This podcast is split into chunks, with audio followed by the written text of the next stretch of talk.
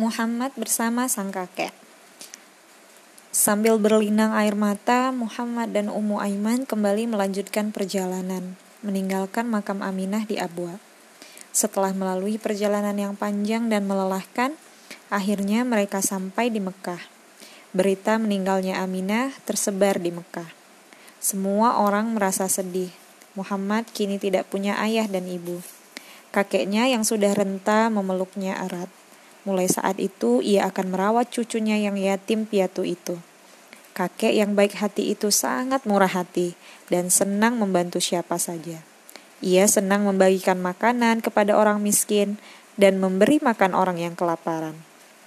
Ia bahkan juga memikirkan binatang-binatang liar yang kelaparan dan memberi mereka makan.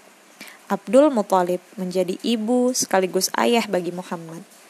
Kakek yang penyayang itu selalu mengajak Muhammad ke mana pun ia pergi.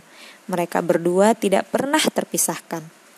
Muhammad baru berumur enam tahun, tapi ia sudah sangat dewasa. Ia berusaha keras agar tidak menjadi beban bagi kerabat-kerabatnya. Ia juga berusaha sekuat tenaga tidak mengecewakan mereka. Paman-paman dan bibi-bibinya yang melihat itu berusaha memberikan perhatian lebih kepadanya. Bibinya yang paling muda, Safiyah, dan pamannya yang paling muda, Hamzah, berteman dengan Muhammad kecil. Atas kesabaran dan budi luhurnya, Allah memberkahi Muhammad dengan cinta yang sangat besar dari keluarganya.